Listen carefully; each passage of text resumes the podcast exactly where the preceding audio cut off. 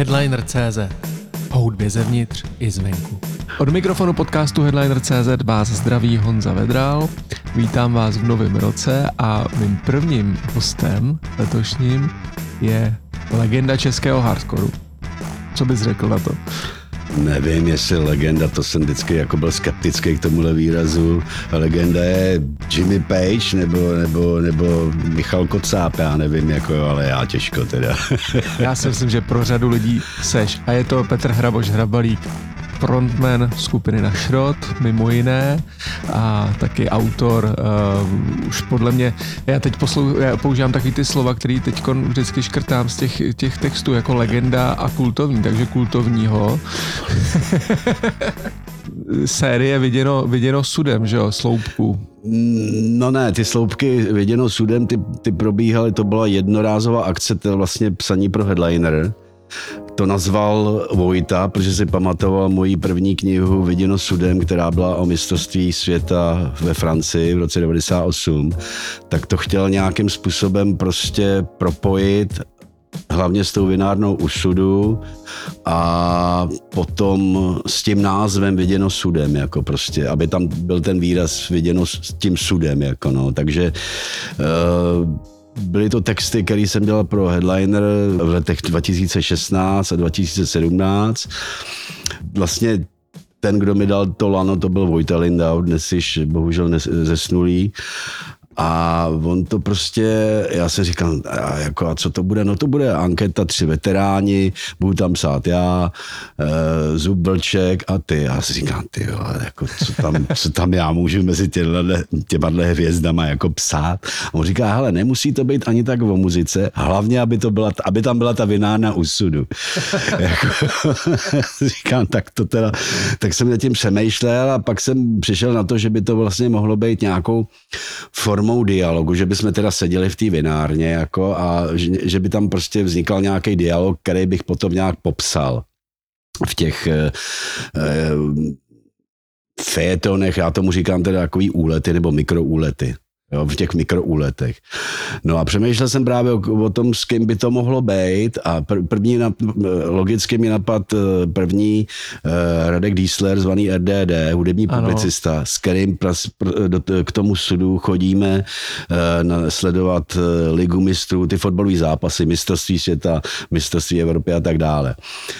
Jenže pak, pak jsem si říkal, no jo, ale to by to dopadlo úplně stejně jako ten náš ten náš vlastně, jak říká RDD, nejzhovadilejší fotbalový web pod sluncem, viděno dvojmo.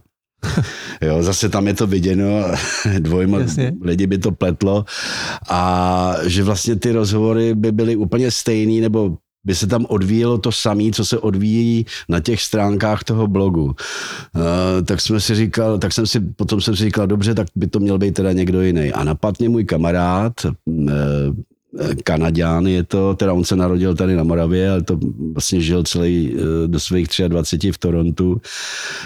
Jiří Komínek, zvaný též Komín a literárně zvaný, protože jsem ho samozřejmě zařazoval i do těch svých textů, do těch všech viděn. Eh, tam je pod, eh, vlastně pod takovým záhadným názvem žurnalista je jako Jiří, Aha. žurnalista Jiří. No a e, jenomže, a s tím jsme teda opravdu jako zažili u sudu šílený pařby, hmm. jako jo.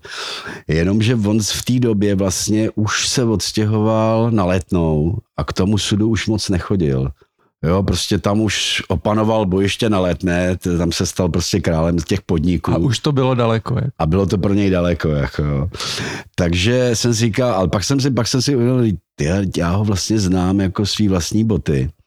Vím přesně, co by odpovídal. Vím, jaký jsou jeho názory, ať už na fotbal nebo politický a tohle. Tak proč by to nemohly být fiktivní dialogy s ním ve vinárně sudu? hmm. který prostě uh, by nějakým způsobem evokovali jeho i moje myšlení, jako, jako kdyby jsme tam seděli prostě normálně. No a uh, tak jsem tak pojal, jsou to teda, bylo jich asi, já nevím, jestli 15 těch, těch, těch mikroúletů a já jsem to vždycky tomu komínovi čet a on byl úplně, úplně říkal, no to, to, to jako kdybych to řekl já. Já říkal, já vím, proto jsem si tě taky vybral, ty vole. takže, takže tohle to vzniklo a bohužel to skončilo teda Vojtovým umrtím teda já jsem pak už nějak neměl, neměl uh, chuť a hlavně v té době jsem neměl čas, protože jsme, jsem vydával trojalbum na šrotu, hmm. kompilační, Jasně. takže potom už jsem se hlavně uh, jsem to směřoval tímhle směrem. No. no každopádně náš ten rozhovor dnešní uh, iniciovalo to, že se tady zjevil minulý týden a přinesl si uh, tady ty, já furt říkám sloupky, ale ty říkáš mikroúlety, mikroúlety, mikroúlety no. tak si přinesl tady vlastním nákladem uh, vydaný jako headliner viděno sudem a uh, mě to udělalo teda ohromnou radost, uh, že vlastně takhle a dobrý, dobrý soundtrack taky tam je. A je k tomu ještě, ještě k tomu dobrý soundtrack. Uh, mají, mají možnost lidi tady to někde vlastně získat, nebo to je jenom eh, takhle? Tohle to, my to děláme v hrozně malém nákladu, edice Kempes, my v tom vydáváme vlastně ty naše texty o těch mistrovství hmm. světa hmm. a mistrovství Evropy a děláme to v podstatě pro kamarády, takže to vychází, z začátku bylo 80 výtisků a teďka je to stovka, no, takže jako se to navýšilo o těch 20, jako no, ale takže to teďka... Tak roste to, to je důležité. Roste to exponenciálně téměř. A my jsme právě teďka právě připravujeme viděno, viděno dvojmo pět, už pětku, pátý, hmm. pátý díl těchto textů. Samozřejmě ten soundtrack vždycky to je to nejtěžší. Jako. Hele, ale eh, důležitou věc, kterou si taky zmínil, když jsi přišel před tím týdnem, je, že Našrod slaví 35 let. No to je, to je síla, no. a je, uh, budete mít 28. Eh, ledna, máte výroční koncert přesně ve, tak, ve přesně vagónu. Tak. Hmm. Ale já bych se chtěl teďkon vrátit. Chtěl bych uh, trošku vzpomínek, jak to bylo, když jste dávali kapelu. Dědečku povídej, jo. Ano, kapelu v roce 88, 88 no, no, no. v Líčkově Brodě. Hospodě u Černého orla, jak jsem si přečetl. V restauraci hotelu Černý orel. Ano, ano pardon, v restauraci hotelu Černý orel jste dávali dohromady hardkorovou kapelu, tak mě to zajímá. Jako, no, co se to tehdy stalo? Tak eh, to totiž ještě začalo mnohem dřív všecko. Jak to tak chodí? Eh, já jsem hrával, eh, já jsem hrál fotbal závodně. Hmm. Pak jsem teda měl nějaký zranění kolena a hrát a vypadl jsem z toho prostě nějaký asi rok jsem prostě nemohl hrát. A pak už jsem se na to závodně vykašlal, ale chodili jsme hrát rekreačně prostě uh, jenom prostě fotbálky normální, prostě s kamarádama. A my jsme přišli v hřiště jedno, kam jsme chodili, to bylo v Havlíčkově Brodě, čtvrt zvaná Kokořín. A hledali jsme nový hřiště, no a přesunuli jsme se na hřiště Zédeš Volkerová, kam chodili hrát pras, eh, pra, právě takový eh, ty teenageři, který zrovna vyšli z té ZDšky a eh, někam se rozešli do různy, po různých těch středních školách a tak dále. No, takže tam jsem vlastně uh, me, při těch fotbálcích jsem poznal vlastně člověka, který se jmenoval Marta, který mu byl asi 16. Hmm. Marta se mu říkalo uh, podle eh, jeho mámy, protože to se jmenovala Marta a takhle ho nazval, to je zajímavý, že to, me, to, jsem, to, jsem, to jsem vůbec nevěděl, že tu přezdívku mu dal uh, vlastně pozdější, pozdější hokejový reprezentant Petr Vlk, který byl taky ze Vlíčku a a pozdější trenér, protože spolu kámošili jako. No a tam jsem ho poznal a další kluky. Mezitím jsem se dostal v roce 82 na zábavy Jasný páky, mm.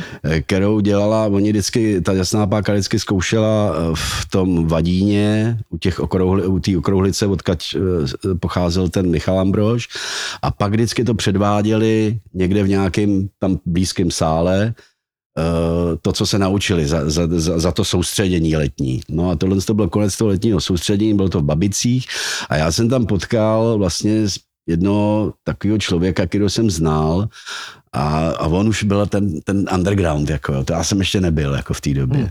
No, Jsi byl fotbalista. Já jsem byl fotbalista, ale tak, tak jako schodil jsem popíjet, ale tak jako moc, moc nějak mi to neto. Jako. A teď se dostal na cestí konečně. A tam jsem se konečně dostal na cestí, protože on mě seznámil právě s dalším člověkem, Máničky, že jo, tohle, a já jsem ty dlouhý vlasy jsem měl vždycky rád, že a výborně jsme si rozuměli, takže jsem se dostal mezi ty Androše a zvolili jsme si v Harvíčkové Brodě jako centrum takový setkávání eh, hospodu Uhnáta. No a protože jsem znal tyhle ty kluky, který zrovna založili skupinu Křečový žíly. Já jsem říkal, no to je úplně úžasný název. Ale ono to, ale ono to mělo svou logiku, protože vlastně v té době ty kapely eh, novovlný eh, měly tyhle ty srandovní názvy, Jasně. jasná páka, dvouletá fáma, prostě nakonec je ten pražský výběr, jsme všichni věděli, že to je víno, jako jo. Takže si nazvali křečový žíly. A někdo z, nich, někdo z nich samozřejmě neuměl hrát, jako jo. Eh, jo, ten Marta vlastně, jo, ten, ten trošku, protože jeho otec hrál v zábové kapele eh, projekt 76 na, na basu a měl doma jazz basa, tak to na, na toho jazz basa zkoušel, takže, takže tam to bylo jasný, že to bude baskytarista. Jako. No a Uh, takže měli tu kapelu Křečový žíly, nikdo neměl hrát, ale tam bylo právě důležitý uh, přihlásit se k tomu názvu, jo, že jsme skupina a máme název, jako jo, Křečový žíly, jako jo. A hned se to, hned to začalo rýt do těch zíb, že spray ještě nebyli, že jo, takže to rili do zdí křečový žíly, prostě, že aby upozornili svět na, na, na svou existenci, jako jo. To, že ten obsah není naplněný ničím, žádnou hudbou, nevadilo. Jsme hmm. skupina křečový žíly, jako. A mě to fascinovalo, jako jo. No a oni právě uh, mě jednou pozvali, že budou mít koncert v kočárkárně Činčáku, kde většina z nich bydlela, jako, to bylo úžasný.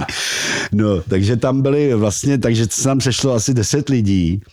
Byl tam samozřejmě ten Petr Vlk, ten hokejista, jako, a byl jsem tam já jsem tam byl pozvaný prostě a on to byl spíš takový happening, jako oni mlátili do nějakých eh, kýblů prostě odmítí, eh, namítí prostě podlahy a mm, klarinetista tam pískal nějaký úplný nesmysly, šéf tam reci, ten, ten zpěvák jako tam recitoval nějaký úplně šílený texty. V závěru potom ty tam oběšili nějakou, nějakou panenku, což byla píseň Holka oběšenka, takové věci. Jako jo. A byl to celý, to bylo happening, byla to strašná sranda, byl, oni byli namustrovaný různě prostě, protože to viděli někde pražský výběr, nebo vlastně oni všichni byli na, jasný, na té jasný páce, to byl první koncert jasný páky mimo Prahu, byl v Havlíčkově Brodě eh, v, v sále interny, které, který, který mu se říkalo Prasičák, to bylo asi půl roku roku předtím, nebo rok předtím. A pak jste všichni zakládali kapely teda. Jo? Všichni zakládali kapely, no. No, takže, takže já jsem byl z toho nadšený prostě hrozně a řekl jsem jim, hele, my jsme takový, jako máme takový sezení vždycky uhnát a nechcete tam jako chodit. No, protože vlastně všichni už jsme byli, tak nějak v týdnu jsme byli pryč. Já jsem pracoval na severu, Uh, oni chodili do těch, eh, do těch různých středních škol, které byly třeba i mimo, mimo Havlíčkův Brod. Takže jsme si dali, že se tam budeme scházet v pátek nebo v sobotu v té hospodě. No a dali jsme se dohromady a my jsme tak nějak, já už jsem tak nějak věděl, že Rokino posiše na plastici a tohle, tak jsem jim dával takový lekce tam. A oni prostě zase přicházeli s těma novejma podnětama, třeba oni eh, obdivovali tu Neue Deutsche Welle, novou, novou německou vlnu, Jasně. prostě trio a tohle, to jsem vůbec neznal takovýhle kapely. Takže tam to bylo to obohacení, obohacení vzájemný, my jsme jim půjčovali knížky, no. Oni nakonec, eh, ty křečový žíly, nakonec jsem říkal, ty já jsem mezi tím hrál v nějakých zábavových kapelách, který ale moc po zábavách nehráli, protože uh, byli málo zábavný. Nebyli mo- málo, málo zábavný, ale my jsme byli hlavně ty, který hrajou, ale ne, nebyli jsme ty organizátoři, který by si dokázali se na kšefty, jako jo. No počkej, a to si ale přeskočil to, jako že jsi, že jsi zjistil, eh, že budeš stát za mikrofonem, že jsi zpěvák. Já jsem v té době hrál v kapele, která jenom zkoušela, která se měla Oxygen a já jsem hrál na basket, a zpíval, jako. A to byly většinou cover verze Beatles, Creedence Clearwater a takovéhle věci. Pro nás jako vlastně ani ta zábava nebyla tak důležitá, nebo, nebo zahrát si před lidma, uh, protože už ta zkouška byla ně, uh, něčím prostě mm, zázračným, protože my jsme vlastně v tom okamžiku zjistili, že ty věci, kterými posloucháme od těch kapel, hmm. takže dokážeme po svým nějakým způsobem třeba blbě, ale interpretovat. Jako, jo. A já jsem si, já jsem si, něco jsem si nahrál z té doby, někdy z toho 81. roku. A je to samozřejmě technicky je to eh, mizerná nahrávka, ale ku podivu jsme to docela, docela jsme to hráli docela dobře. Jako, hmm. Nebylo to, samozřejmě se to, to ani neblížilo těm vzorům, jako jo, ale v rámci nějaký, řekněme, zábavové kapely by to docela jako fungovalo. Jako. Hmm. No, nicméně, křečový žíly začali dělat první akce. My jsme teda už jezdili s těma Androšema na různé akce, jako podzemní a neoficiální koncerty a Fotbal je, šel stranou. Fotbal, ne, já, já, my jsme furt hráli. Jo? Jako my jsme furt hráli rekreačně, jsme furt se scházeli, jako jo. To, to furt jelo. Ne, nezávisle na tím, jako jo. Vlastně tam byli i ty lidi z těch křečových žil, jako jsme chodili hrát normálně furt na ty fotbaly. Ale ten hrát byl důležitější, no. no, že se bude, že um, křečový žily objevili baráček, nebo respektive objevili, ono to byl baráček tety jednoho z nich, úplně na samém konci Havlíčku a Brodu, hmm. kde už prostě byla řeka, les, trať, poslední barák v Havlíčkově Brodě se tomu říkalo, úplná periferie. A ona bydlela v Brodě a on říká, no jestli tam chcete třeba zkoušet s kapelou, eh, tak jako můžete, jako, protože to je prázdný, jako, no, tak oni co tam dělají, no, tak tam chlastali, že jo, hlavně, jako, říkali tomu zkoušení. No a uspořádala se nějaká akce, a eh, hráli tam teda na ní křečový žíly, to bylo před tím baráčkem, tam na tom paloučku. A Marta už jsem říkal, jako ten Marta je tam dobrý, jako. No a pak šli nějaký lidi na bojnu a já si říkal, já s vám budu hrát.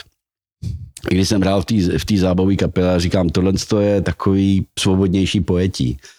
Takže jsme udělali kapelu Křečový žíly a tam už právě hrál ten Marta na tu baskytaru. Hmm. A protože byla zpřízněná kapela, takový, uh, oni hráli napřed takový punk, později zhráli takovou alternativu a la extempore, tak to byly Žižkovská, Žižkovská kapela Gumový knedlík, taky pěkný název. Pěkný, jako, a tam právě bubnoval bubeník Jouza. Jako, a protože ten uh, náš bubeník, uh, nebo skřečovek žil, odešel na bojnu, tak jsme prostě jsme říkali recipročně, že by mohl bubnovat u nás. No a rok 85 tam prostě jsme nejvíc jezdili po akcích a nejvíc jsme hráli. A tam už byl základ na šrotu. Jo. Hmm. Tam byl ten Marta na basu a bubeník Jeuza prostě na bicí. Takže spojením uh, křečových žil a gumového knedlíku. Vznikla, vznikly, nebo spojením, ani ne spojení, ale on prostě přišel, přišel jako, zahra, eh, jako recipročně, protože ten, ten, ten jeden z těch členů eh, křečových žil zase recipročně hrál jako s tím gumovým knedlíkem. On to bylo propojený.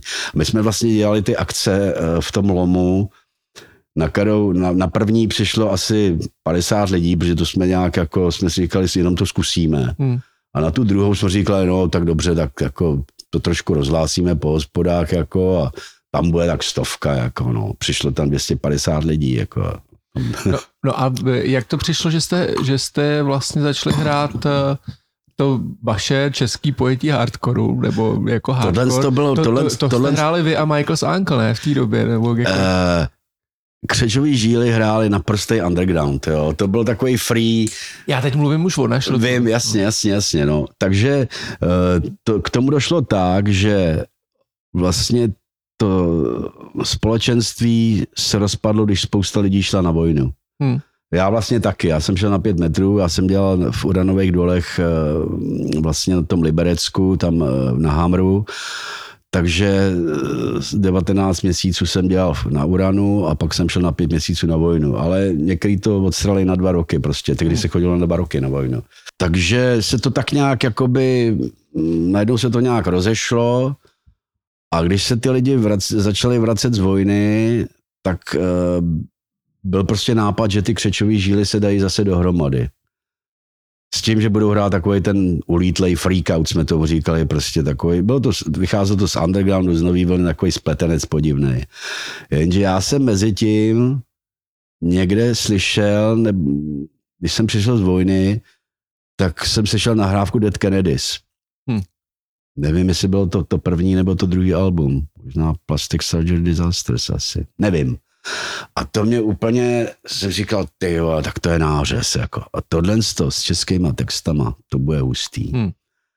No, takže když se, okamžitě, když se vrátil Marta z vojny, ono ještě bylo tak odstupňovaný, že ten Jouza ještě na té vojně byl. Já jsem říkal, jako, jako s těma dvěma lidmama prostě musím hrát, jako jsou, jsou dobrý. A když se vrátil Marta z vojny, tak uh, jsme tak nějak chlastali, začali jsme chodit do toho, do té restaurace uh, Černý orel v Havlobrodě a furt jsme tak nějak přemýšleli, že bychom mohli něco založit, jako tohle. A teď se to blížilo, že ten, že ten Jouza za chvilku přijde z té vojny a ten Marta furt byl takový, že chtěl hrát blues jako a tohle. A říkám, jako blues dobrý, jako, to si hrají klidně. Jako. A pak jsme se právě sešli v březnu 88 jednou v tom hotel Černý Vorel a já už jsem byl rozhodnutý, že ho prostě musím aby mi někde, někam neutek, ty vole, protože jako basák byl vynikající. A já jsem říkal, hele, zakládám skupinu, jmenuje se Šrot a budeme hrát šíleně rychlé skladby, které budou mít 40 vteřin, minutu, další nebudou. A chtěl bych, chtěl bych abys tam hrál bas, na baskytaru, ty vole. Počkáme na, na Jouzu a rozjedem to.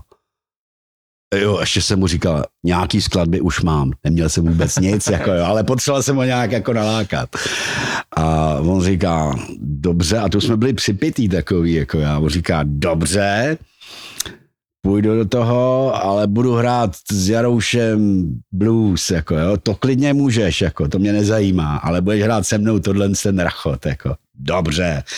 Takže teď si připijeme na, na, na, na šrot. Jo, a tam už byl ten název, jako z přípitku pivem, prostě vzniknul název na šrot. Tyjo, no. Takže jsme počkali na toho bubeníka Jouzu, všecko jsme mu vysvětlili a začali jsme hrát jako na šrot. No. První koncert jsme měli na undergroundové akci, eh, protože jsme samozřejmě jeli bez papíru, jako to nešlo jinak. Jako, Přehrávky byste no, asi neudělali. Ne, neudělali, hlavně jsme ani nechtěli. Prostě my jsme byli zvyklí hrát neoficiálně, prostě na podzemních uh, koncertech. Takže první koncert, co jsme teda stihli, to bylo nějak hned Jo, oni tam chtěli křečový žíly na té akci, jako, a my jsme říkali, my už křečový žíly nejsou, my už jako jsme na šrot, jako, to je jedno, přijďte. No tak jsme šli do zkušebny a za, za dvě zkoušky krátký jsme nadrtili ty asi takových, takových sedm krátkých skladeb. Jako. Takže první koncert jsme měli hrátku u Nechanic na undergroundové akci a trval 11,5 minuty. Jo. Kolik jste dali skladeb? Hele, těch skladeb bylo takových asi, asi 8. Přičemž jedna byla delší, protože ta byla ještě z repertoáru Křečovek žil, Hnící královna a tu hrem do dneška. Jako,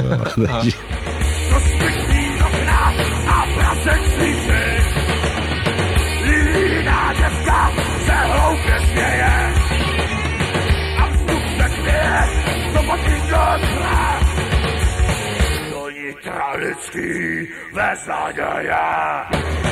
Povědám si, bračo, bílej krysnej chlebek, expres, tak tam to bylo takový hrozně kuriozní, protože eh, na konci 80. let už eh, na těchto těch undergroundových akcích hrály i punkové kapely. Ono to bylo takový vzájemný, jo, že ten punk underground se vlastně potřebovali trošku. Hmm. Androši to uměli zorganizovat všecko, to znamená najmout hospodu, prostě sehnat aparát a tak dále. A ty punkové kapely, když neměli papíry, tak neměli kde hrát, jako. Takže to byla vlastně jedna z mála šancí, kde si zahrát na těle androjských akcích. Hmm. A zároveň to vlastně i pro ty akce bylo takový oživení, že to nebylo jenom takový ty ponurý plastikovský androše prostě, ale že tam byl i ten, i, i ten svěží vítr, jakoby, jo. Takže to bylo vlastně, to byla taková vzájemná koexistence, která byla výhodná pro obě dvě strany. No a tam právě samozřejmě hráli, tam třeba hrál ty, na té na tý kapele, tam hrála kapela Kmitací adaptér, což je, což, což se za dva roky přejmenovalo na NVU, jo, Aha. to byl Štěpán Málek, jako Jasně. pozor, jako jo. A tehdy hráli takovou novou vlnu ještě, jako se saxofonem, a, jo, takže to taky mělo svůj vývoj, tahle kapela. A to bylo vlastně s tím Štěpánem Málkem se od té doby vlastně potkáváme furt na těch různých hmm. akcích, hmm. jako jo. No a tam bylo ještě kuriozní, že my jsme to odehráli, teď my jsme ještě si uh, zvolili image, že to bude prostě, že budeme vagabundi, jo. Aha. To bylo to, to image. Protože my jsme měli, Zeuzo jsme měli delší vlasy, jako Marta byl takový normální a že prostě ty kožený bundy, my jsme, uh, byla taková móda, že jsme chodili v hnědých kožených bundách, což byly bundy z 50. a 60. let, který použili ty, používali třeba jezedáci, nebo když se jezdilo na motorce, jako, tak měl tu hnědou koženou bundu. Takže po, po našich dětkách prostě jsme tohle prostě na sebe navlíkli. Hmm. Roztrhaný džíny a já jsem měl teda vysoký farmářky, který nosím do dneška. Jako, a jiný jsou teda, jako ty původní. Nejsou to ty původní. Nejsou to ty původní. To by byly hodně no, no. Takže jsme byli vagabundi a bylo to prostě taková jako subkultura mezi punkem a undergroundem. Jako. A tam, no ale když jsme tam, samozřejmě jsme to odehráli, tak ty pankáči nás koukali ty vole úplně ty vole jako s odporem, protože až jsme měli delší vlasy, zase jsme měli ty kožený bundy, bylo to divný a ty jsme hráli strašně rychle a, a my si stěžovali, ty vole, oni nám ukradli punk a hrajou ho třikrát rychleji, ty jo. tak jsme říkali, pozor, Zač- asi to vypadá, že to děláme dobře. no a pak jsme, pak vlastně důležitá, důležitý bylo, pak jsme samozřejmě dělali nové a nové věci, které už teda nebyly tak krátký, ale byly rychlejší a už to mělo nějaký nějaký směr a už to byl prostě klasický hardcore punk, jako jo, to znamená rychlej punk. No a já jsem v té době vlastně uh, chodil ke zpěváčkům, protože už jsem byl v Praze. Hmm už jsem dělal v Praze a měl jsem teda, a protože ke zpěváčkům vlastně chodili jak Androši, tak vlastně zástupci punku a nový vlny, jako jo, takže prostě tam se to nějak jako družilo, takže Našrot měl možná tu výhodu, že tím, že jsem měl ty styky v Praze, že jsme uh, si mohli zahrát na asi na pěti nebo šesti neoficiálních, samozřejmě neoficiálních koncertech v Praze. Což pro jinou mimo pražskou kapelu by asi bylo problematický. Jako, takže, takže navíc vlastně i Jouza v té době dělal v Praze, takže v podstatě nás považovali za pražskou kapelu. I když A to jenom díky těm hospodám, ale... Díky těm správně. hospodám, díky těm hospodám, protože jsme, se, my jsme tam chodili s Jouzou po těch hospodách, jako já ke zpěváčkům, Boba dva ke kiráskům, ještě byly pondělky na Klamovky, jo, na Klamovce, jo, takže tam prostě, ta, a tam se všechno tohle, tohle semeniště těle zajímavých lidí schází scházelo. A to bylo jenom, že jste si jako řekli, hele, my máme kapelu, nebo jste měli už nějakou jako nahrávku, kterou, uh, jako, kterou jste si... My jsme, my jsme ještě neměli žádnou nahrávku. Takže jenom době. prostě... Jenom prostě řekli, hele, hrajem tohle, já jsem dokonce DJovi Trávovi budoucímu, uh, protože jsme spolu dělali na OPBH závozníky, tak jsem mu vysvětloval, co hrajem a on říkal, a on, vys, on, mi, on vyslovil to slovo, který já jsem předtím nikdy neslyšel. On mi právě řekl, že to je hardcore asi, hardcore. Hmm jsem vůbec tohle, já jsem říkal, to je nějaký, já nevím, je to takový rychlej punk, jako neopunk, nebo já vůbec nevím. A on říká, podle toho, co jsi mi říkal, tak hrajete hardcore. A ještě to ani neslyšel a už to definoval. Už to definoval, jenom jsem mu vysvětlil, co hrajem. Ty. Prostě tráva byl vždycky napřed, jako v tom. Jen věděl, o, o kterou jde. Takže eh, díky tomu vlastně jsme se stali jako nějakým způsobem uh, známější, ale centrum jsme samozřejmě zkoušeli jsme v Havlíčkově Brodě. Jako. Hmm. Kapla je tam tady, kde má zkušebnu, odkud vyráží prostě na ty akce. Takže Potom vlastně došlo k takovému zásadnímu, odehráli jsme teda pár těch akcí, které byly hodně, hodně zajímavé. A pak došlo vlastně k docela zásadní věci a to bylo, že Tlusté Jára, to byl takový pankáč, hmm. který jezdil do Budapešti tam kupoval merch punkovej a tady ho pak prodával v Praze. Jasně.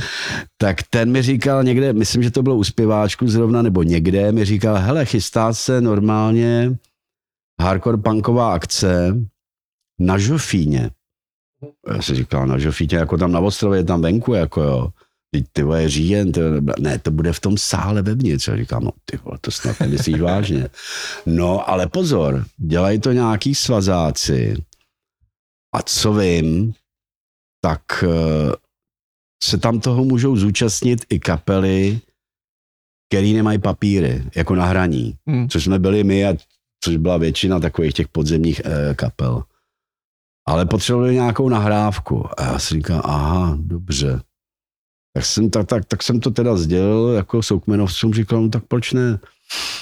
Tak jsme uh, v klubu mládeže existovala kapela, která se jmenovala Kejvavý koně,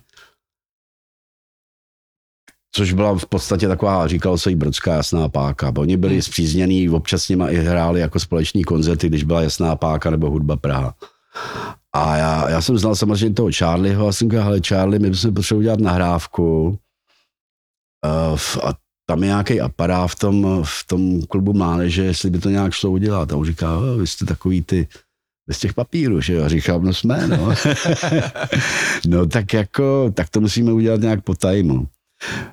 Což bylo důležitý, protože totiž naproti tomu klubu mládeže v podstatě přes ulici byla policie, včetně vyšetřovny STB. Jako.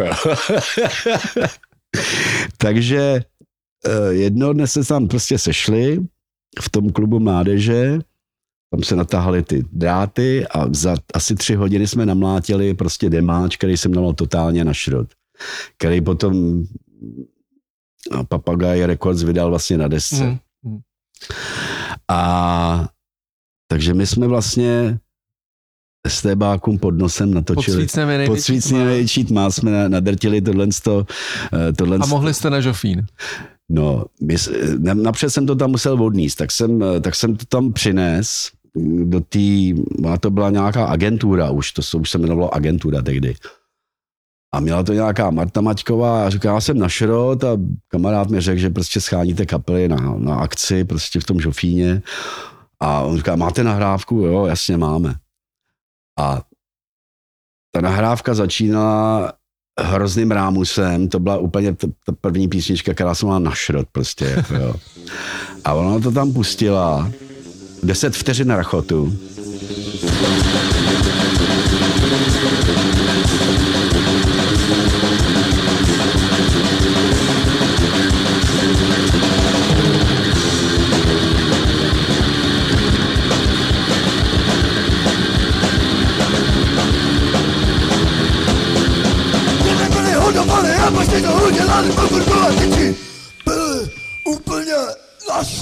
Vypnula a říká, jo, dobrý, to berem. Takže ona vlastně vůbec nic jiného neslyšela, než ten, než prostě takový to jo, a říká, jo, to je v pořádku, to berem, ty. Takže takhle jsme se dostali na žofín, ty. A to vás teda vystřelilo už potom mezi... Ten Žofín, ten byl, ten byl úžasný hlavně v tom, protože se tam sešlo asi dva půl tisíce lidí v tom sále a nám se ten koncert poved hmm. navíc, jako takže tam vlastně si myslím, že takový ty... To byl ten Punk Eden, se to To byl Punk Eden.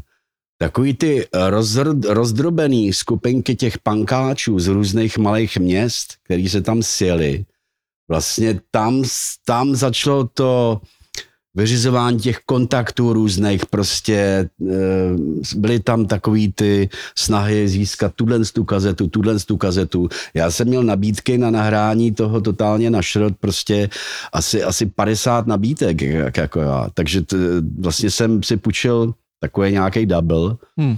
a, a, byl, a tehdy to probíhalo tak, že prostě ty lidi mi poslali v dopise kazetu s prozbou o nahrání. Já jsem tu kazetu nahrál a poslal jsem jim ji zpátky.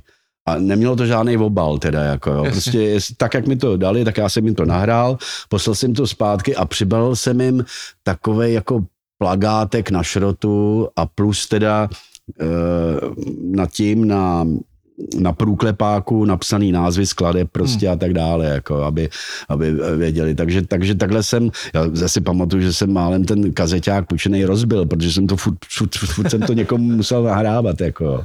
A minimálně jako 50 kazet prostě tímhle touhle cestou prostě, že Ještě tam byla, jo, ještě mi tam poslali vždycky v tom dopise kazetu a korunu na známku, abych to mohl, jo, Jo, jo, jo, jo. poštovní zpátky, ty jo. To bylo, to bylo úžasný, jako jo.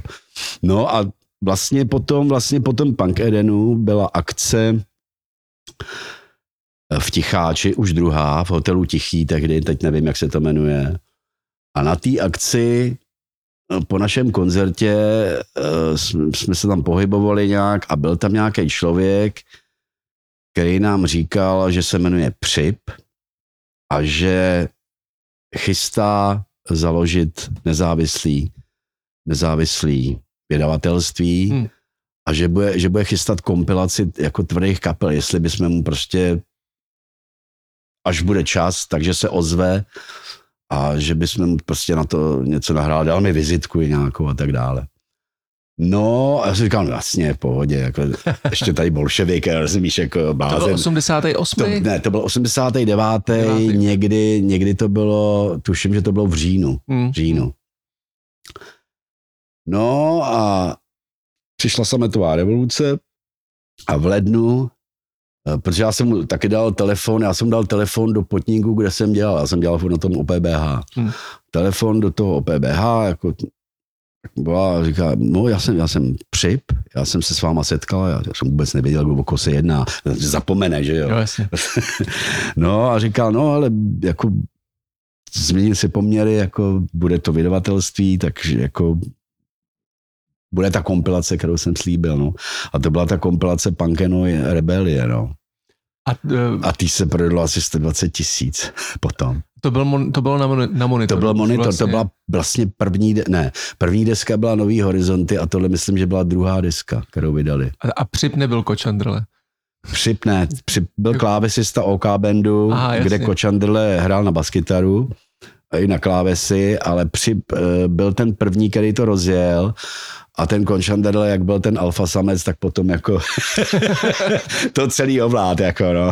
Rozumím, rozumím, rozumím. Ale tehdy to byl přip, jako, a vím, že se to nahrávalo na kampě v příšerných podmínkách a ta nahrávka teda za nic nestojí, no, ale No ale to album, je nebo ta kompilace je legendární. no, to je- legendární, to, to, no, to, bohužel. Sešly se tam nečekané spolky No. dohromady, no. Eh, No dobře, tak eh, už jsme se přesunuli eh, do dob 90. let, 90. léta, no. kdy na šrot vlastně vystřelil a vy jste přesedlali na angličtinu a hráli jste hodně, hráli jste hodně jako v Německu, Rakousku, prostě okolo. Eh, To tak to bylo- se stalo jak? No to, byla, to, byla, to byl souběh několika okolností. My jsme vlastně, o, když, to, když si to vemeš, tak jsme byli založený vlastně v březnu 88 a v tom roce 90-91 v 91. se natočila deska Destructive Tour, tak už jsme prostě ten hardcore jako my jsme zjistili, tyjo, že prostě můžeme dělat nový a nový skladby, které budou furt stejný, akorát se tam budou měnit texty a že se vlastně hudebně nikam neposouváš. Jako jo. Marta byl vynikající baskytarista, prostě Jouze dobře bubnoval, já jsem byl nejslabší hráč tam na tu kytaru. Jako. A jsme si říkali, chtěli by to nějaký nový impuls. Jako jo. No a navíc v té době jsme měli manažéra Žvatlu, který byl bývalý člen, člen Kř- Křičových žil, jen No. tak mimochodem. A on měl kontakty právě do toho Rakouska, Švýcarska, a do Německa a že prostě se bude jezdit ven. Jako jo. Zároveň přišel ten nový impuls a ten přišel s kapelama takového toho crossoveru amerického, což byly Fade No More, Red Hot Chili Peppers, já nevím, Jane's Addiction, uh, Living Color, uh, později Rage, Rage Against the Machine a tak dále, který míchali víc žánrů dohromady. A mně to přišlo jako úplně fascinující, jako jo, že prostě uh, vlastně tam jsou výborní muzikanti a tím, jak propojejí několik žánrů dohromady, že to je vlastně i zábavný, že, že prostě tam jsou neuvěřitelné momenty, že si tam prostě může dělat, co chceš. Hmm. Jo. A tak se říká, no tak to by bylo výborný, jako tohle. A pod dojmem skladby Epic od Fade No More jsem napsal písničku, která se men, později jmenovala, dostalo to název Big Star Honey Johnny. Big Star Honey Johnny, myslím, no.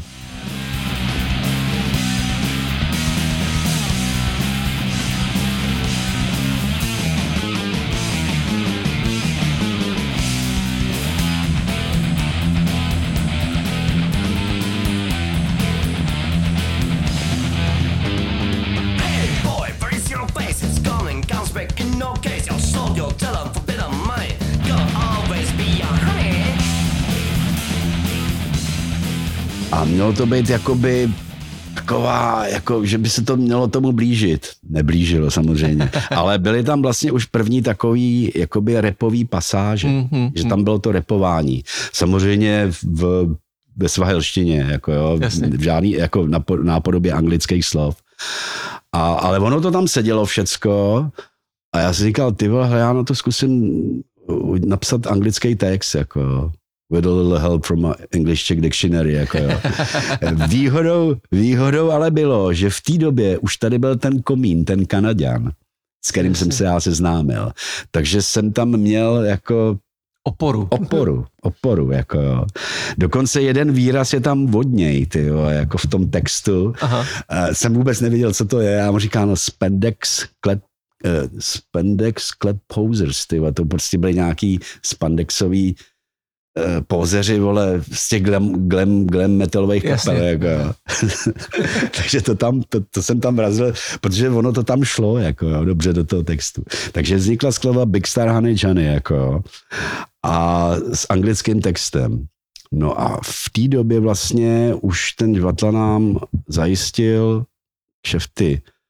Napřed to bylo Rakousko, to bylo v 91. Rakousko, a Švýcarsko, ano, obě byly v tomhle roce. Hmm.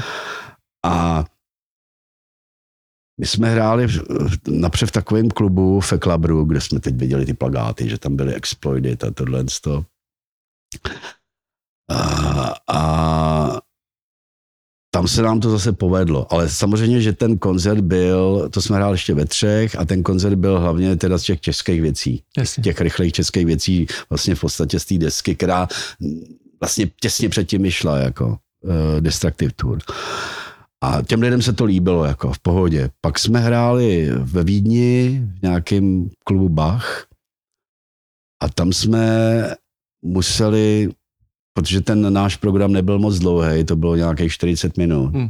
tak jsme to tam museli zopáknout. Takže dvakrát. Takže dvakrát, jako nevadilo nám to, jako v pohodě, jako lidi nadšený. Třeba mě třeba překvapilo, my jsme tam nazvučovali uh, aparát a já jsem měl nějaký starý, jsem měl nějaký pětikolík, jako jo.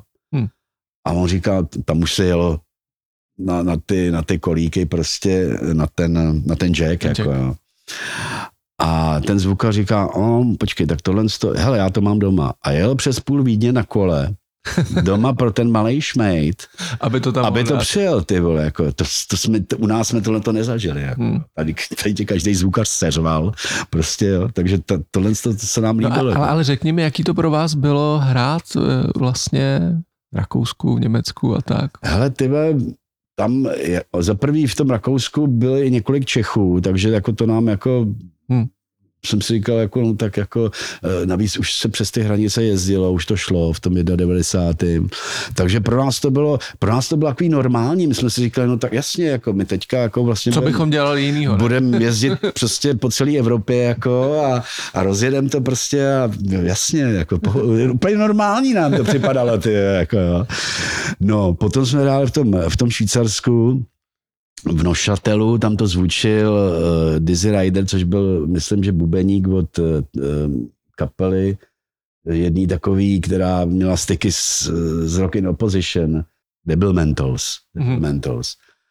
A jsme tam hráli a byl tam Nick Hobbs, který taky právě byl z této scény a ten z toho byl úplně nadšený protože já v té jedné písničce jsem tam hrál, to, to byla ta Hnící královna a tam je takový solo uprostřed, jako No a já jsem prostě měl, měl jsem nějaký dobrý booster a hrozně, hrozně dobře to znělo, ty.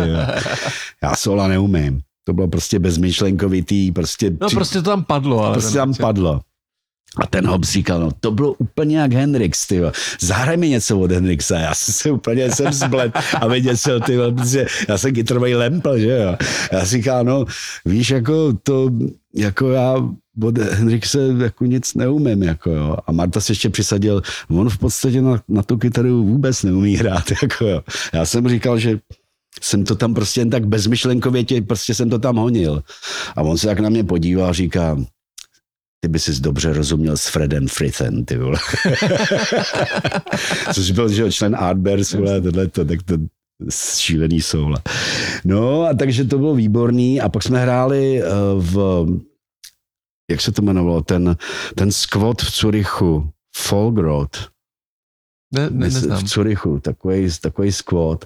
A tam měli okolo té místnosti, kde se hrálo, tak to mělo plechové stěny. Aha.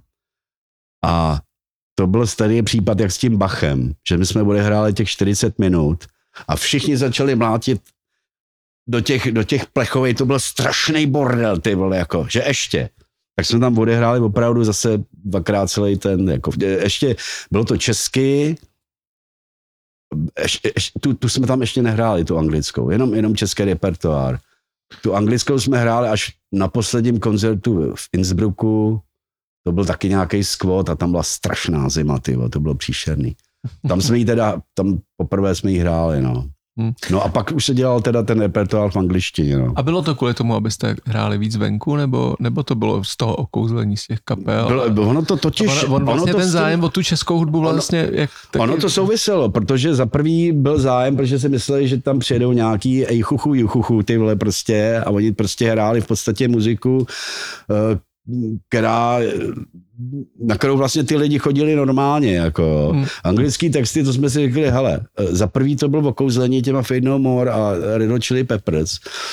A za druhý vlastně, když budeme jezdit po Evropě, no tak tím jazykem toho Big Beatu je angličtina, tak proč ne? Jako no. A, a od té doby to tak bylo. A ono v, tě, v 90. na začátku a na se začátku, moc těch českým textu to nikoho nezajímalo, že jo? Tak eh, tolik. No, ono totiž v tom... Jako bordelu, i u nás, v, to, v tom bordelu, no, tak ono v tom bordelu za se to ztratí. No. Eh, dva, já vlastně u některých kapel se ani nevěděli, jestli zpívají anglicky nebo česky, jako, byl rachot, jako, takže tam to bylo jedno.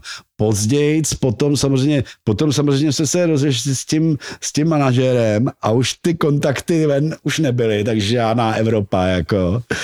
Byli jsme asi potom nějak dvakrát v Německu, jako přes úplně jiného člověka, no, ale to už, to už prostě to končilo. No, ale ta angličtina nám zůstala, no. Já musím říct, že eh, z toho období ještě eh, pochází můj oblíbený single. Jehož název mi přijde platný eh, takřka do dneška. A to je 21 Reasons Why uh, White Man Can't Sing Rap.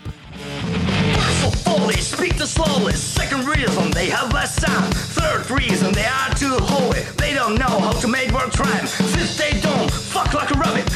they drink too much and scream. What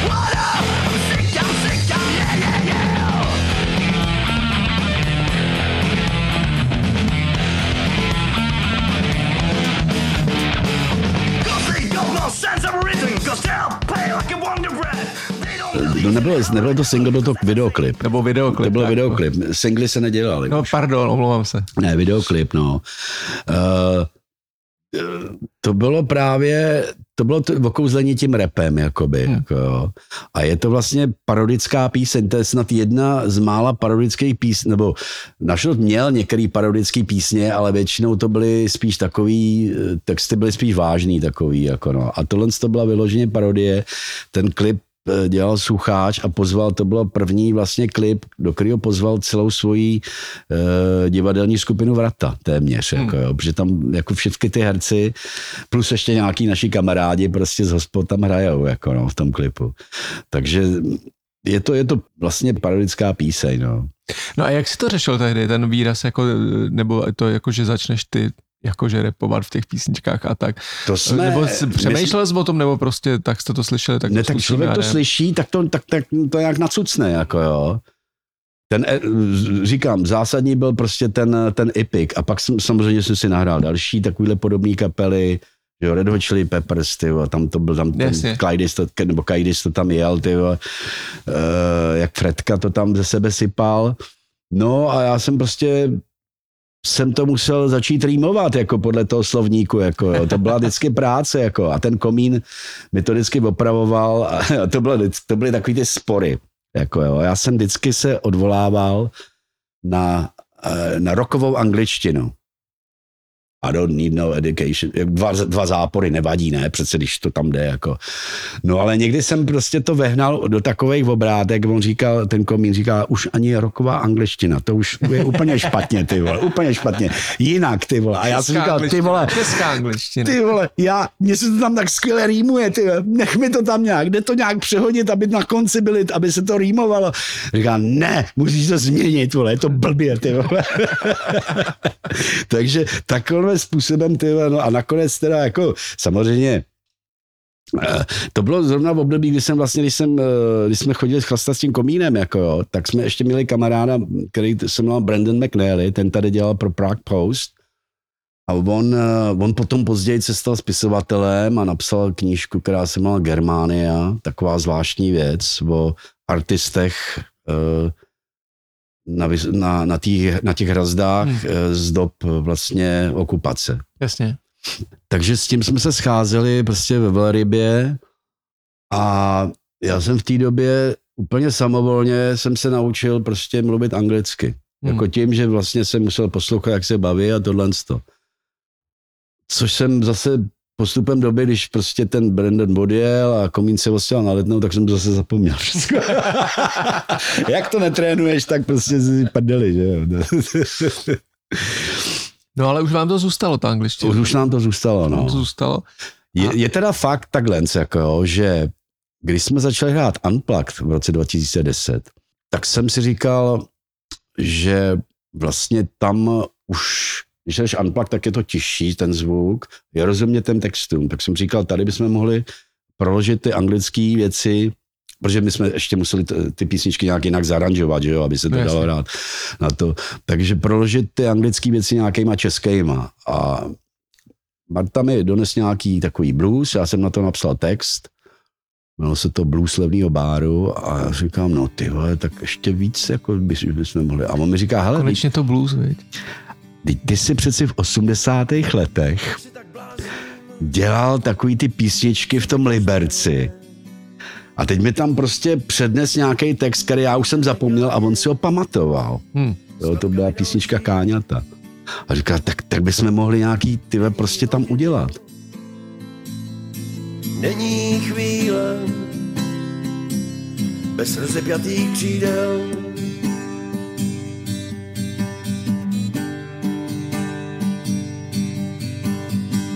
Travčí bouře, rozpoutaná jenom v nás. Jiné možnosti nejsou brány v potaz. Chyť štěstí a hoď se třeba na obojku. Takže jsem šáhnul teda do svého portfolia 80. let a vytáhl jsem, protože já jsem ten folk eh, a blues v Liberci hrával v 80. letech a když přišel na šrot, tak jsem to odstřihl úplně. Hmm. V podstatě. Už jsem nový nějaký věci nedělal, jako prostě už, už byl na šrot jenom. A tak jsem si to prostě poslech, tak jsem vybral asi nějaký dvě písničky. Uh, Tahnící královna byla česky, tak, tak to tam zůstala samozřejmě.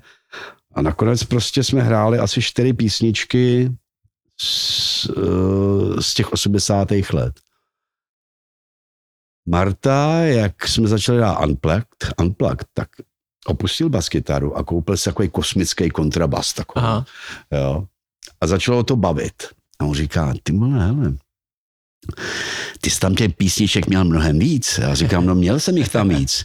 Co kdybys natočil ty desku, já bych ti tam nahrál kontrabas, já už se těšil. Ty, blues konečně. Jo, konečně konečně to tam hraje je. blues. Protože já jsem tam měl samozřejmě bluesový skladby. Já říkám, no tak já nevím, ty jo, jako Dobře, a tak, tak nějak jsem o tom uvažoval, teď ještě Radek Diesler zase v Praze do mě, protože ten zase psal knížku totálně na šrot, takže já jsem mu dal i ty svoje staré nahrávky z toho Liberce a on říká, to jsou dobré věci, tak to zkuste, ty vole. Knižka totálně našel s nejlepším podtitulem, eh, který je, který jsem sem přečíst, příběh naší nejlepší neperspektivní kapely. Přesně tak, jako no. Skvělý. No, takže to psal Radek právě, nebo se k tomu chystal. A já jsem teda nakonec jsem si řekl, ty, no dobře, tak já to udělám. Ale spousta těch věcí, které jsem hrál po těch hospodách, tak v podstatě byly myšlený jako big beaty, akorát, akorát jsem prostě v té době neměl kapelu, skoro bych to hrál, jako. No a jediný člověk, který mě napadl, že by to se mnou mohl udělat, byl samozřejmě Komín. Protože on byl ne novinář, ale byl i výborný bubeník. Jako jo. Tak jsme chodili prostě do zkušebny a já jsem si vybral asi takových, já nevím, sedm věcí, které, o kterých jsem věděl, že tam prostě na té desce budou. No, tak jsme, se to, tak jsme se to učili jenom ve dvou. Já jsem hrál na kytaru, on hrál na, na bicí. A vždycky, když eh, jsme se to naučili, nebo prostě, aby jsme si odfrkli, tak já si říká, hele, já tam dáme si jednu takovou sranda písničku. A jsme to odehráli a on říká, ty vole, to je taky dobrá, ta tam taky musí být. Takže původně koncepovaný album, ty vole, se prostě díky jeho, jeho prostě, že se mu, a tohle se mi taky líbí, ty vole, to tam taky, že hlavně on tam mohl si zabubnovat no, víc, jako, jo. takže ty vole, prostě mě donutil. Teď já jsem takový ten, že mám rád takový ten LPčkový formát, to znamená, jak je to před 45 minut, tak mě to nezajímá, jako jo. A to se samozřejmě přelilo, tak jsem říkal, no, tak musím udělat teda dvoj album, jako jo nakonec většinou, většinou ty CDčka mají teda nějak 35 minut nebo 630 minut. No, takže jsem udělal dvou, dvou, CD songy z běžných časů v roce 2012. Marta mi tam nahrál kontrabas, ale jenom do tří protože říkal, já na ostatní nemám čas. tak dlouho čekal. Dlouho blues, čekal, ty, až to, to my jsme se to, ty, prostě s tím komínem jsme tam narvali, ty, a on prostě, ty blues si tam dál, jo, ty, ty bluesový si tam dál, no. No, takže, takže tam se vlastně, tam byl návrat té češtiny do našrotu ve formě unplugged, jako no. Hmm. My jsme ještě v tom, uh, v tom rekapitulování, tak jsme přeskočili, nebo vlastně teď jsme jako hodně skočili, ale no. jednu, uh, jednu moji oblíbenou desku vaší a to je Psychorama. To už jsou, to už jsou nultý léta. To a tam jste 2003. začali jako experimentovat trošku, řekněme víc jako ještě s, s, s, s, s orientem. S orientem, no. Jo. No, Počátek je někdy v roce 94, kdy jsme hráli koncert eh, na 07 eh, na Strahově. A po koncertě, když jsme balili aparát, tak jsme byli zhulený teda. A někdo tam pustil novinku tehdejší a to byl Page s Plantem, když uh, udělali tu desku, kde byl ten Kašmír, s těma arabskýma muzikantama s tím symfoniákem. A jak jsem nosil ten aparát, jak jsem byl zhulený, tak jsem si tam najednou set, ty vole, k těm bednám. Říkám, kurva, to je dobrý. to je tak něco úžasného, ty vole, jako jo.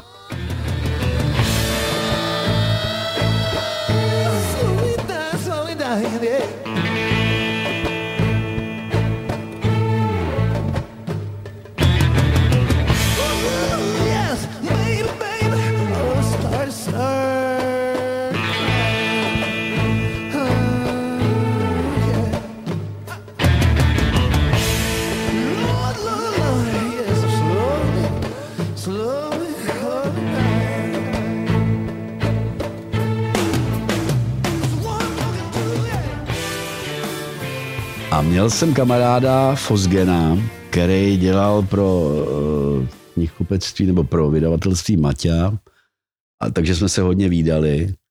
A on jel v té World Music. Takže já jsem okamžitě říkal, hele, chci všechny arabárny. A on hned, to jasně, Shep Khalid, Natasha Atlas, Transglobal Underground, Rashid Taha, už to tam do mě hrnul, ty, jako. A já jsem si říkal, no ty, a teď jsem úplně v tom, úplně jsem tom jel, ty, úplně a. úžasným způsobem, jako jo.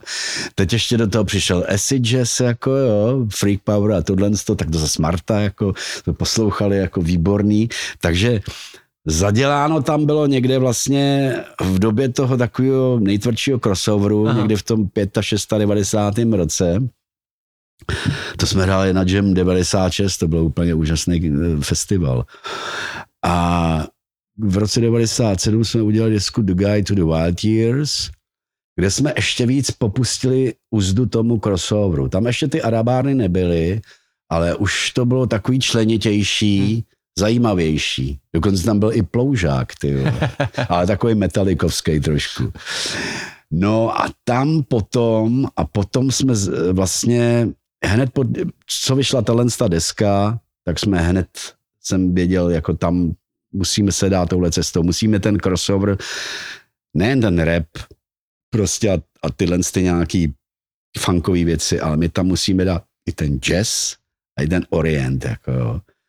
Takže eh, první se ukázal Marta s Símkem, který přitáhli Funky Town, což hmm. bylo teda takový to, jakoby funky, asi jazz trošku.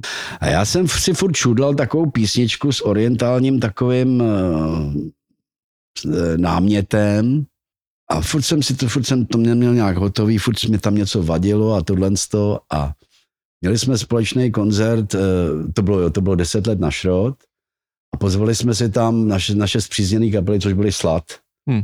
Gnu a tam hrál ještě možná Plexis, člověče. Hmm. No. A ty Slat tam bez varování vypálili a Trip to Marrakeš. Ty Jasně. Takže mě předběhli, ale tady je vidět, ty, že vlastně ty kapely, který vlastně vycházejí z toho crossover. Jak to myšlení, jak je to myšlení podobný, jako jo. že prostě, já jsem si to tak nějak furt šudlal, furt mi to nějak nevycházelo a oni to tam prostě bez varování takhle vypálili, já jsem byl unešený, jako říká, to je ono, ty. Ale tak oni, oni, my jsme byli vždycky takový spíš tradičnější kapela, oni byli spíš takový experimentálnější, víc ty slat, jako Rádek vynikající kytarista. No, takže potom jsem se teda do toho pustil s vervou velkou a na desce The Mirror and the Mask, to je ta s tou pouští, uh, tak tam jsou už tři skladby, které jsou ovlivněné teda tím orientem. Hmm. Uh, Going to Shambhala, což je taková naše hitovka, to je teda opravdu s velkýma úvozovkama. To vždycky, to, to, se líbilo vždycky Mučovi Hoškovi, protože on vždycky, to, jak tam zpíváme to šambala, tak on vždycky, jak je přes, přes, přes, přes ten kulinářský zážitky, tak jako gastronomii, tak ne čabajka, čabajka, ten to zpívá čabajka.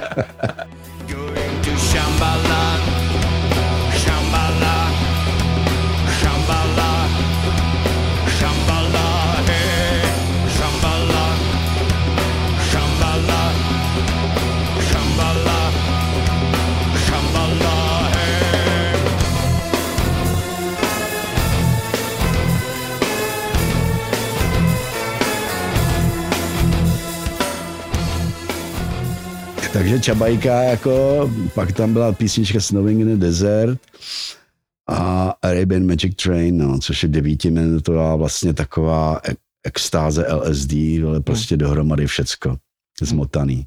No a tohle to vlastně byla, tady to je asi naše nejeklektičtější deska, i když je tam spousta hudebních chyb, protože to jsme neměli nějak vy, vychytaný, to se poprvé dělalo na nějaký digitál a ještě jsme ještě Nevěděli ten zvukař, prostě ještě jsme to prostě nějak nevěděli, jako, ale nakonec tu desku mám skoro nejradši, protože tam je nejvíc hudebních nápadů. Jako. A kterou teďkon? The Mirror and the Mask z roku 2000. Yeah. No a pak vlastně už následovala cesta k té psycho, psychorámě, která vlastně to The Mirror and the Mask to vlastně vykachlíkovalo, jakoby. Hmm, hmm. Vydláždilo to prostě k tomu, k té psychorámě, no. Psychoráma, no.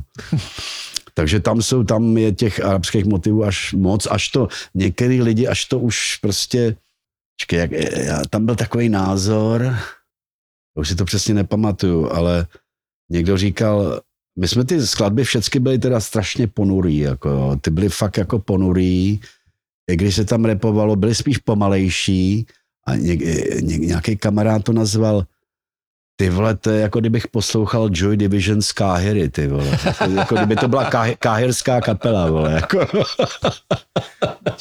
tak to mě, to, mě, to, to mě pobavilo, ale zároveň jsem si říkal pozor, ty vole, jako...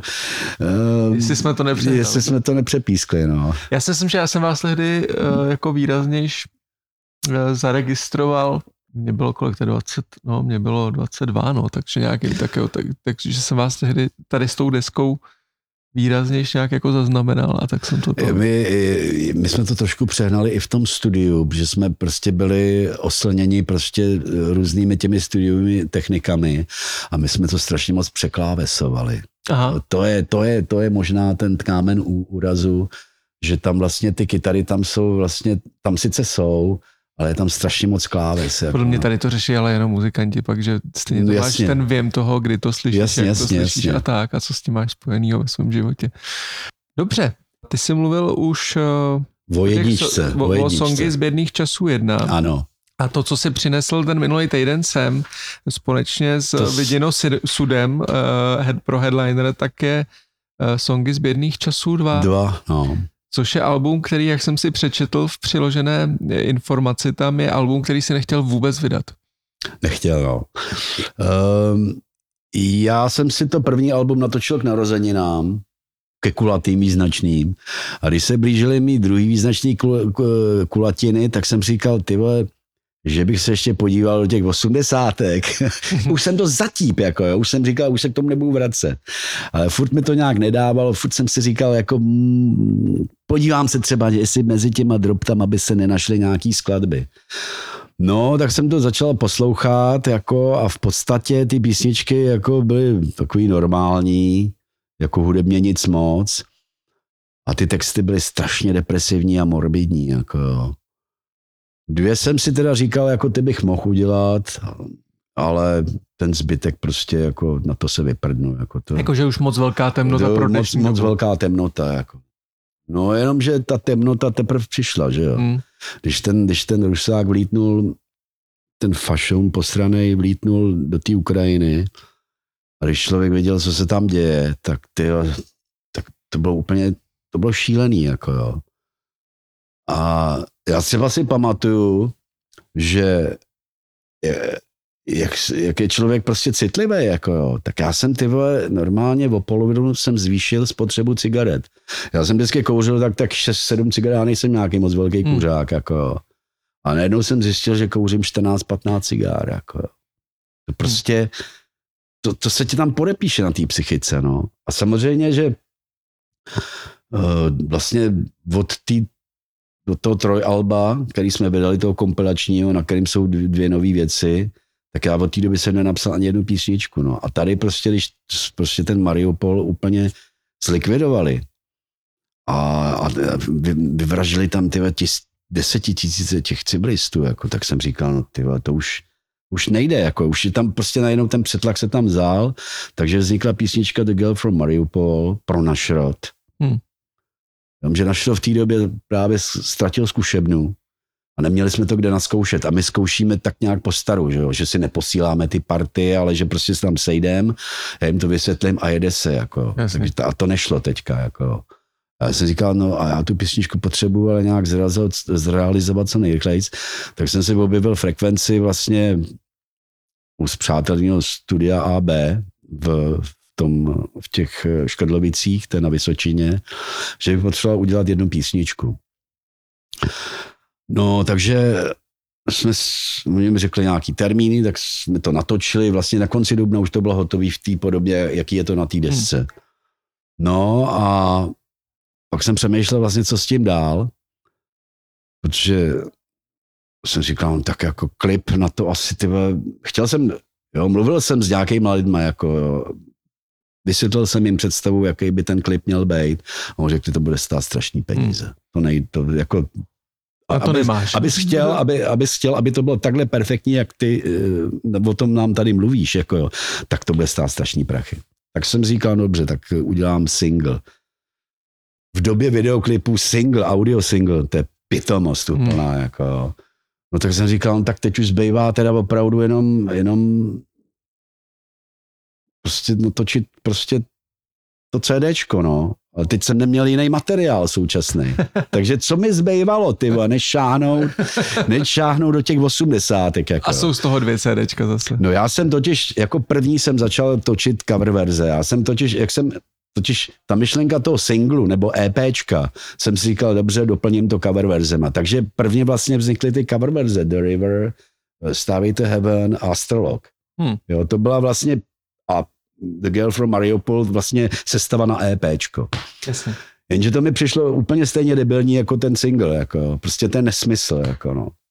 Tak si říkal, no tak musí být teda CDčko, jako no. Takže jsem eh, to začal zase lovit a to bylo kuriozní, že jsem si samozřejmě objednal ty frekvence a teď jsem ty písničky, jsem to třeba vybral, jeden den a jenom jsem si to poslech, ty, a druhý den se už to mělo točit, jako jo. Takže já jsem vlastně, teď jsem hledal ty akordy, jsem nevěděl, co se tam hraje, ty, jo. No to bylo peklo. Já jsem se to doučil, doučoval jsem se to ve studiu. To bylo nejdražší, nejdražší zkušebna, jaký jsem kdy byl, ty, jo. No ale dopadlo to dobře, ne? No, jako, eh, když to pak vzniklo, tak jsem samozřejmě hledal všechny ty chyby a byl jsem spokojený, že jsem je našel, ale zas na druhé straně mě sralo, že tam teda jsou, jako no, to je takový ambivalentní pocit vždycky, no. No pojďme o tom mluvit pozitivně. Každopádně my už se dneska musíme rozloučit. Ano. Neb už hovoříme dlouho a mohlo by to být ještě delší a ještě delší. Já ti moc krát děkuju za tady ten výlet do toho vlastně, co to znamenalo na konci 80. začátku 90. let mít kapelu, protože eh, když jsem se teď díval na to vlastně, kolik vyšlo, když jsme sumírovali rok 22, tak eh, jako éra kapelu skončila.